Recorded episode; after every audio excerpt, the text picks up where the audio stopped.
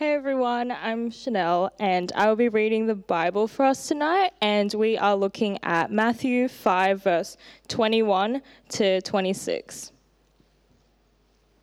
Yes, you have heard that it was said to the people long ago Do not murder, and anyone who murders will be subject to judgment. But I tell you that anyone who is angry with his brother will be subject to judgment. Again, anyone who says to his brother, Raca, is answerable to the Sanhedrin, but anyone who says, You fool, will be in danger of the fire of hell. Therefore, if you are offering your gift at the altar and there remember that your brother has something against you, leave your gift there in front of the altar. First, go and be reconciled to your brother, then come and offer your gift. Settle matters quickly with your adversary who is taking you to court. Do it while you are still with him on the way, or he may hand you over to the judge, and the judge may hand you over to the officer, and you may be thrown into prison. I tell you the truth, you will not get out until you have paid the last penny. This is the word of the Lord. Thanks so much, Chanel. I get up here now, I really don't know what to say because usually I give a welcome, but I've just done that, haven't I? I'll do what I can. Well, before we get into tonight's message, uh, I want to do a brief recap on what we talked about last week and uh, where we're headed uh, with this particular series as well. So, um, sorry, someone's been playing with this and it's not working.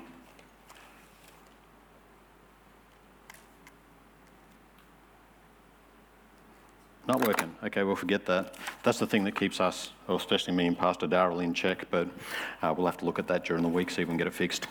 So, as I said last week, beginning in chapter 5, we, we get the Beatitudes, and we all know what the Beatitudes are. And this is a list of the characteristics that every Christian should actually have in their lives, and they should be clearly evident. Every follower of Christ is called to manifest these characteristics in growing proportions as they constantly submit themselves to the Lord Jesus Christ and the will of Jesus.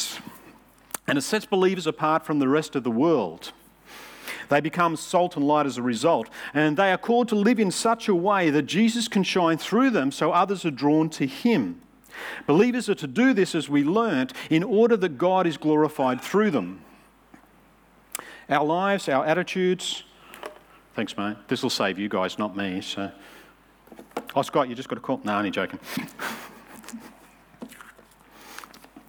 our lives, our attitudes, um, our very character is to be a reflection of the life, the attitude, and character of Jesus. And Jesus lived in order to glorify God. So, as we approach this passage tonight, we see that Jesus becomes much more focused. In, in what we're about to look at, and in the following weeks, we'll see that he targets specific topics. This evening, we're going to look at murder. Then it's adultery, divorce, honesty, revenge, and love for your enemies. And lying at the heart of each one of these is our relationships with other human beings. Relationships matter, particularly within the Christian community. It is our relationship which tests our righteousness. And this is not my words, these are Jesus' words as said in John 13 35. By this, all people will know that you are my disciples if you love one another. And it's when we show this love, uh, a love that is counter to the love that the world sells or encourages, uh, that we will be seen as true followers, true disciples of Jesus. And Jesus connects our relationships with spirituality. You cannot be a follower of Christ if you do not have love. Now, Christianity is founded upon a personal relationship with Jesus Christ, and that's our vertical relationship, but it's with man horizontally as well. Think about what Jesus said when he was asked what the two most important commands were. He said, You shall love the Lord your God with all your heart, with all your soul, with all your mind. This is the great and first commandment, and the second is like it. You shall love your neighbor as yourself. The two go hand in hand. You can't have one without the other. You can't love the Lord, or you can't say you love the Lord. You can't say you're a follower of Christ if you do not love your neighbor. And just in case you think there's a way out of it, uh, Jesus also said this love your enemies, do good to those who hate you, bless those who curse those, curse you, pray for those who abuse you. So before we get into tonight, let's pray again. Father, I want to thank you for the passage of Scripture uh, we're looking at this evening. And Lord, I want to thank you for the Sermon on the Mount in general. There is such an incredible amount of teaching there. And Lord, I just pray by power of Holy Spirit that you'll minister to us this evening. You'll open our hearts, our minds, and our ears to hear what you have to say. And we pray this now, Lord, in Jesus' name. Amen. Remember that Jesus has just finished relaying his relationship to the Old Testament law and prophets. He hasn't come to abolish them, he's actually come to fulfill them. And he now provides his authoritative interpretation of the original intent and meaning of the commandments. And first up, he says, Do not murder. I don't think any one of us have any issues in saying, well, that's something that we shouldn't do, and that's certainly what the sixth of the Ten Commandments says. And there's seven words uh, in the Hebrew that's used for killing. And the word that is used here and in Exodus 20 means a deliberate killing of a fellow human being. But it's not just murder in general, uh, it's a premeditated or planned act. And it's not just the ones who physically commit that act of murder, it includes those who commit suicide. They're generally thought of to murder themselves. Uh, it's also though, it also includes sorry, those who are accessories to the act of murder. And surprisingly enough, it also includes those who are given the task to punish those who have murdered and refuse to do so.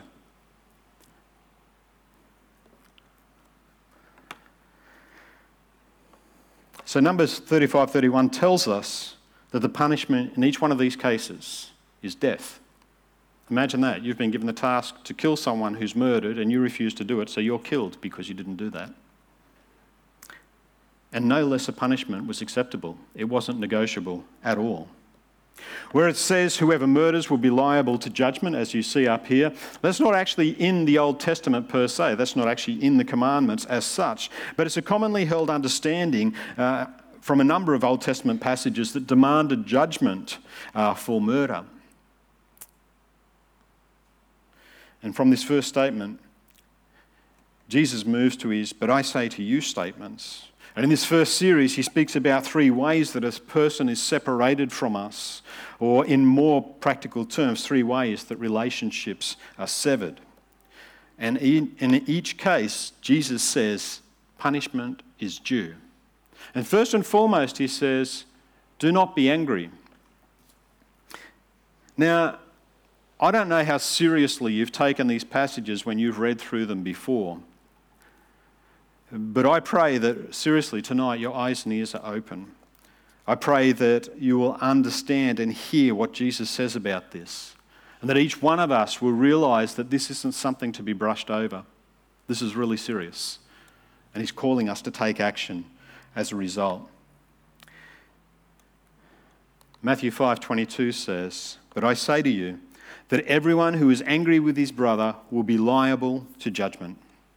And Jesus' authority is again coming through here. Verse 21 is God's word to men who have passed it on to others. And Jesus doesn't appeal to that. He says, You have heard that these men say that God said, Do not commit the physical act of murder.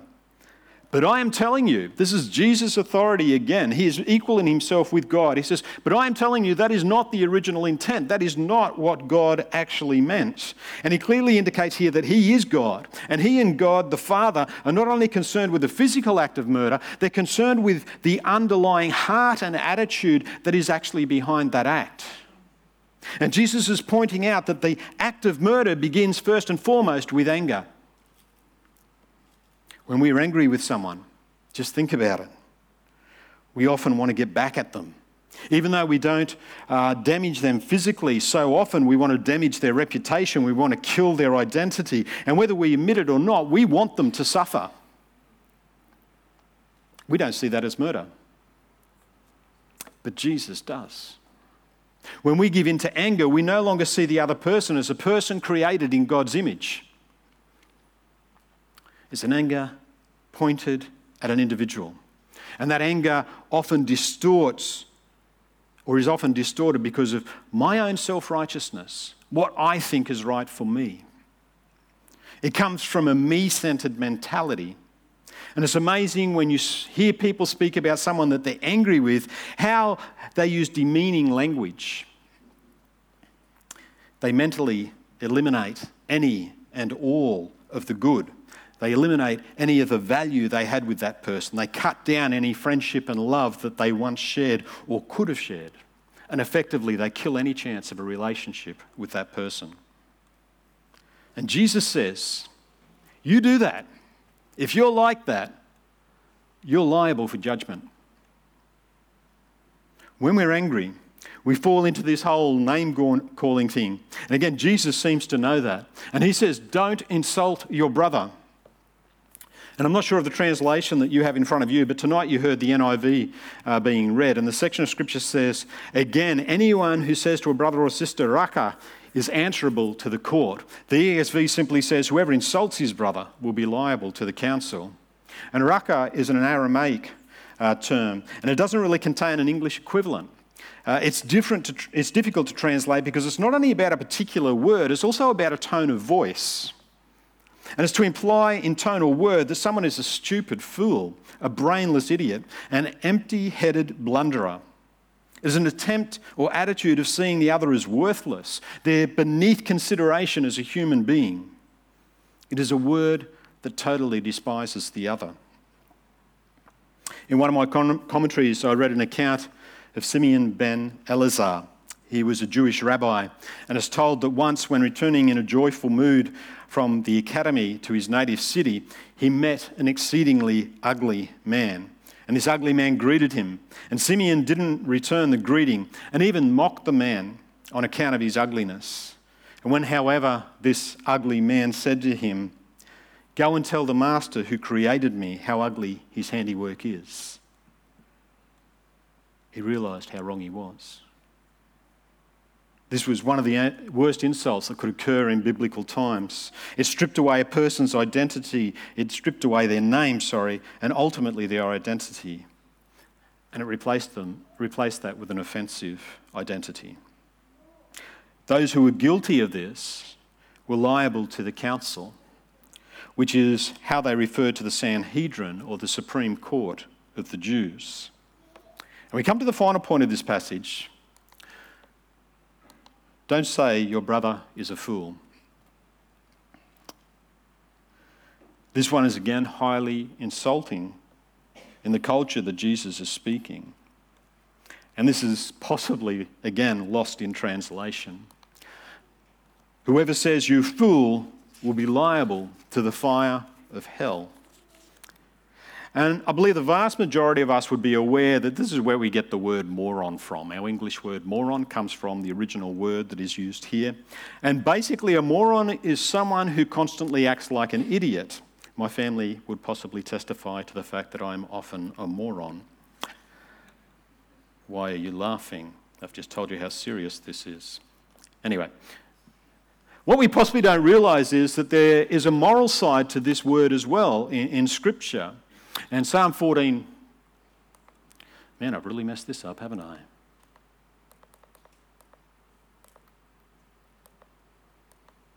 Okay, we'll just forget that.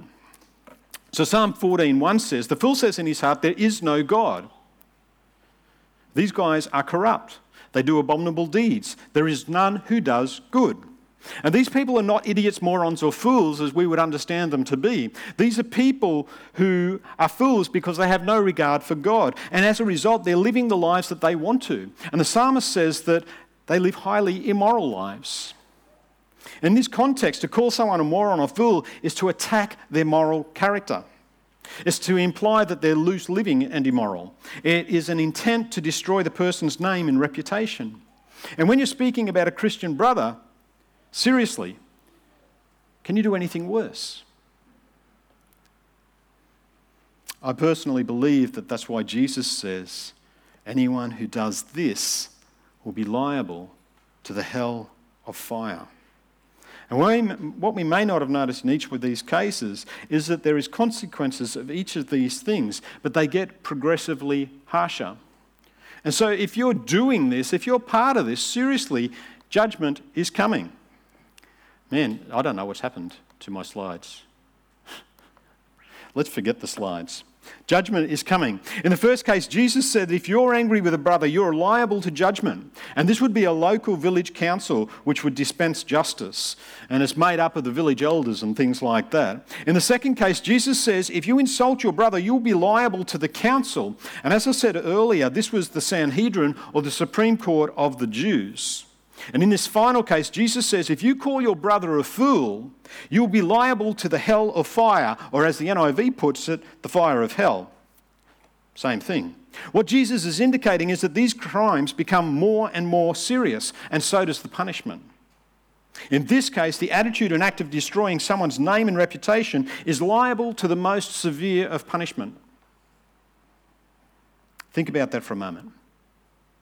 There is no punishment too severe for those who tell malicious stories, those who spread gossip, those who exaggerate someone's indiscretions. And keep in mind, too, the, the term that we heard for murder is not just the person who says that, it is the person who is also an accessory to that. So if you're standing and listening to what is being said, guess what?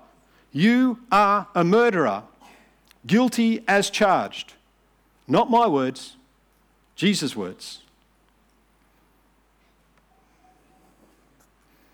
If you see nothing wrong with this attitude and action, Jesus is calling you out on it.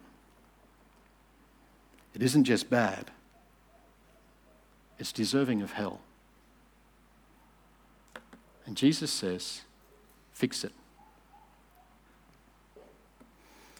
I believe that Jesus could not speak more clearly about how seriously he takes anger, insults, name calling, and gossip or talk aimed at damaging another.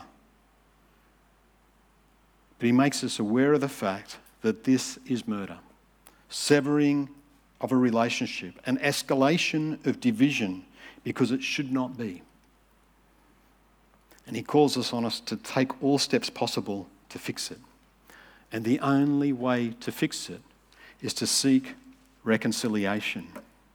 If you are offering your gift at the altar and there remember that your brother has something against you, leave your gift there before the altar and go. First, be reconciled with your brother and sister, of course, and then come and offer your gift.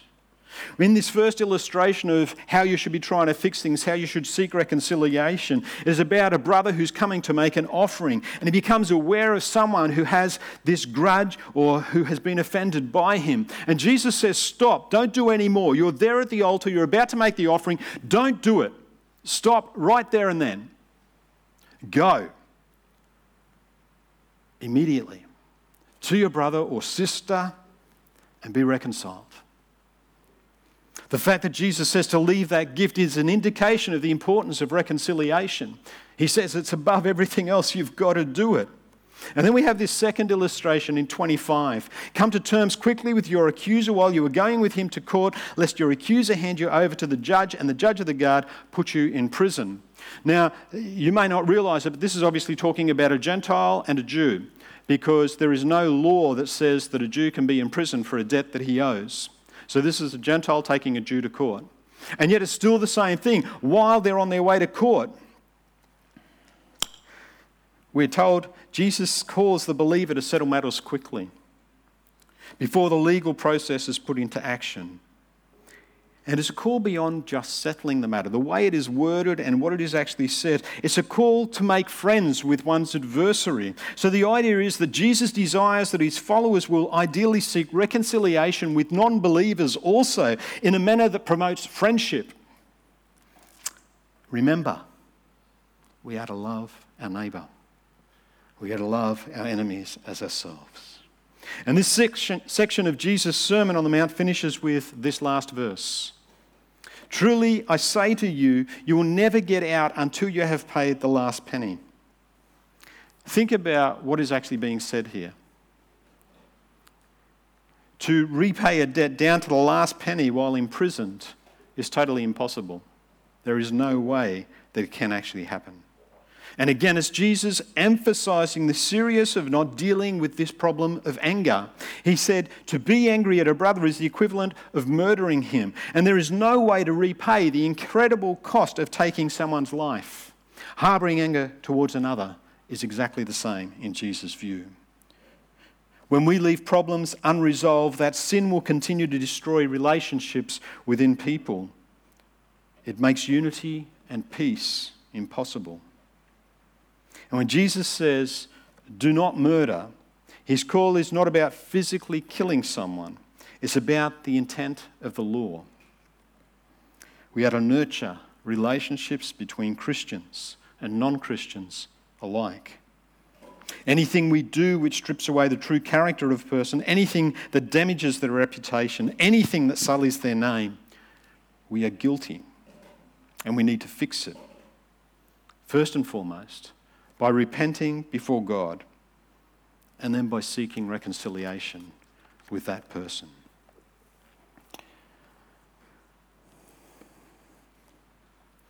I want to say, Jesus is deeply concerned for each one of us. And he's deeply concerned for the relationships and unity of his people. He's very concerned for the relationships and unity of us here at STBC. He wants us to be united. He wants us to love each other. And He wants us to be known for that. That's what this passage tonight is all about. This is contained in the scripture because Jesus knew that people would not only get angry at their brothers and sisters, but they'll also justify their ungodly acts. They'll also justify being angry at each other. And my only request of you is to think about what's been said tonight and to think about how seriously God takes all those actions that stem from anger. Murder is the ultimate physical act of anger, but, clearly indicate, but as is clearly indicated in this passage, you don't have to commit the physical act of murder to be judged as worthy of hell.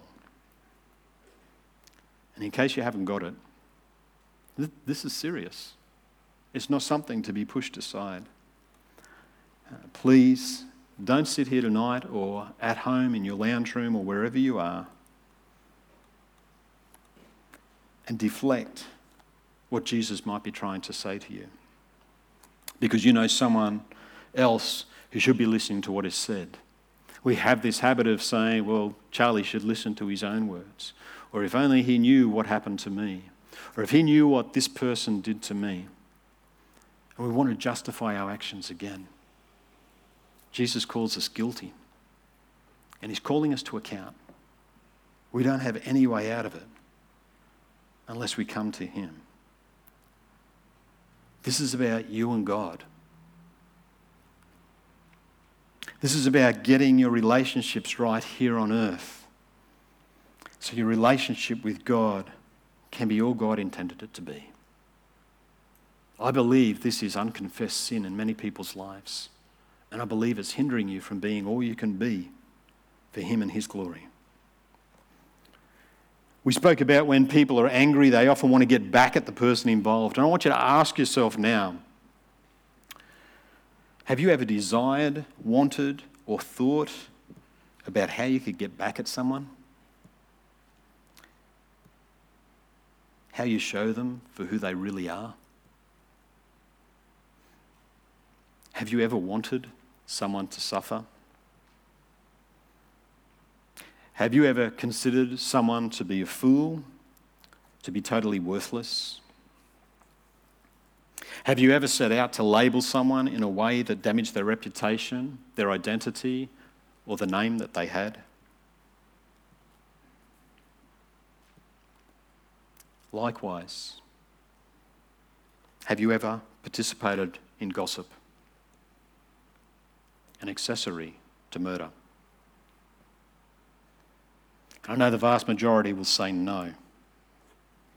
But if you've been part of a conversation where things were said about someone which you accepted, you just took it on board, and maybe even told others without checking that information with the person being spoken about. In each of these cases that I've just mentioned, there is no punishment, no punishment too severe for those who participate in such actions. Again, not my words, Jesus' words.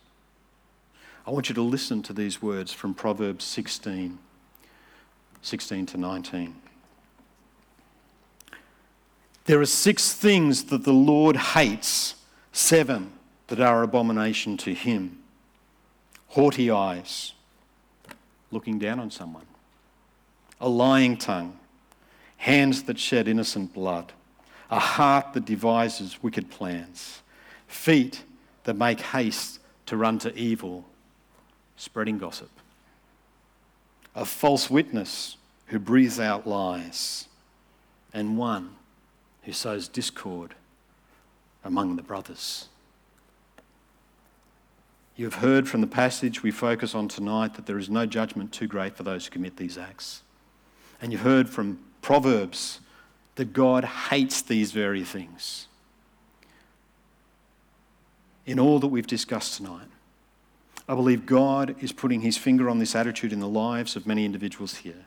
I believe he wants you to realize the seriousness of anger and all that is related to it.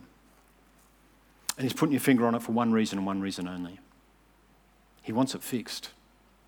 He wants it changed. He wants that attitude gone.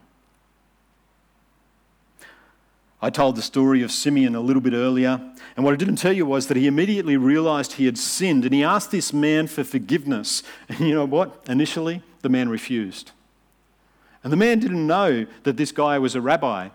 And so he followed him back to his place, and, all the rabbi's followers begged this man to forgive him. And he was astounded that Simeon was a rabbi. But as Simeon continuously begged for his forgiveness, ultimately he did forgive him. We need to fix this. Seriously. We need to change this attitude. We need to seek those we have offended, those we have fallen out of relationship, and take every step we can in order to be reconciled with them. Sometimes it doesn't work out. That's the sad thing about this. But we need to take every step possible in order to be reconciled for them, with them. Judgment is coming for those who don't. And again, they're not my words, they're Jesus' words. Let's pray. Father, I want to thank you for this word this evening. And Lord, it's a hard word, it's a challenging word. But Lord, I have no doubt that you've been speaking to people this evening. I know you spoke to me as I prepared this message. And Lord, I just pray they won't leave this place without dealing with this tonight. I pray that they will seek you. The Lord, if necessary, they'll come and ask for prayer. And Lord, they'll repent. And Lord, I pray that you'll stir the hearts of each one of us that we'll want to be reconciled with those that we have broken relationships with. And that you'll give us the courage to take those first steps in order to make that happen. Continue your work by power of Holy Spirit, I pray, Father. Amen.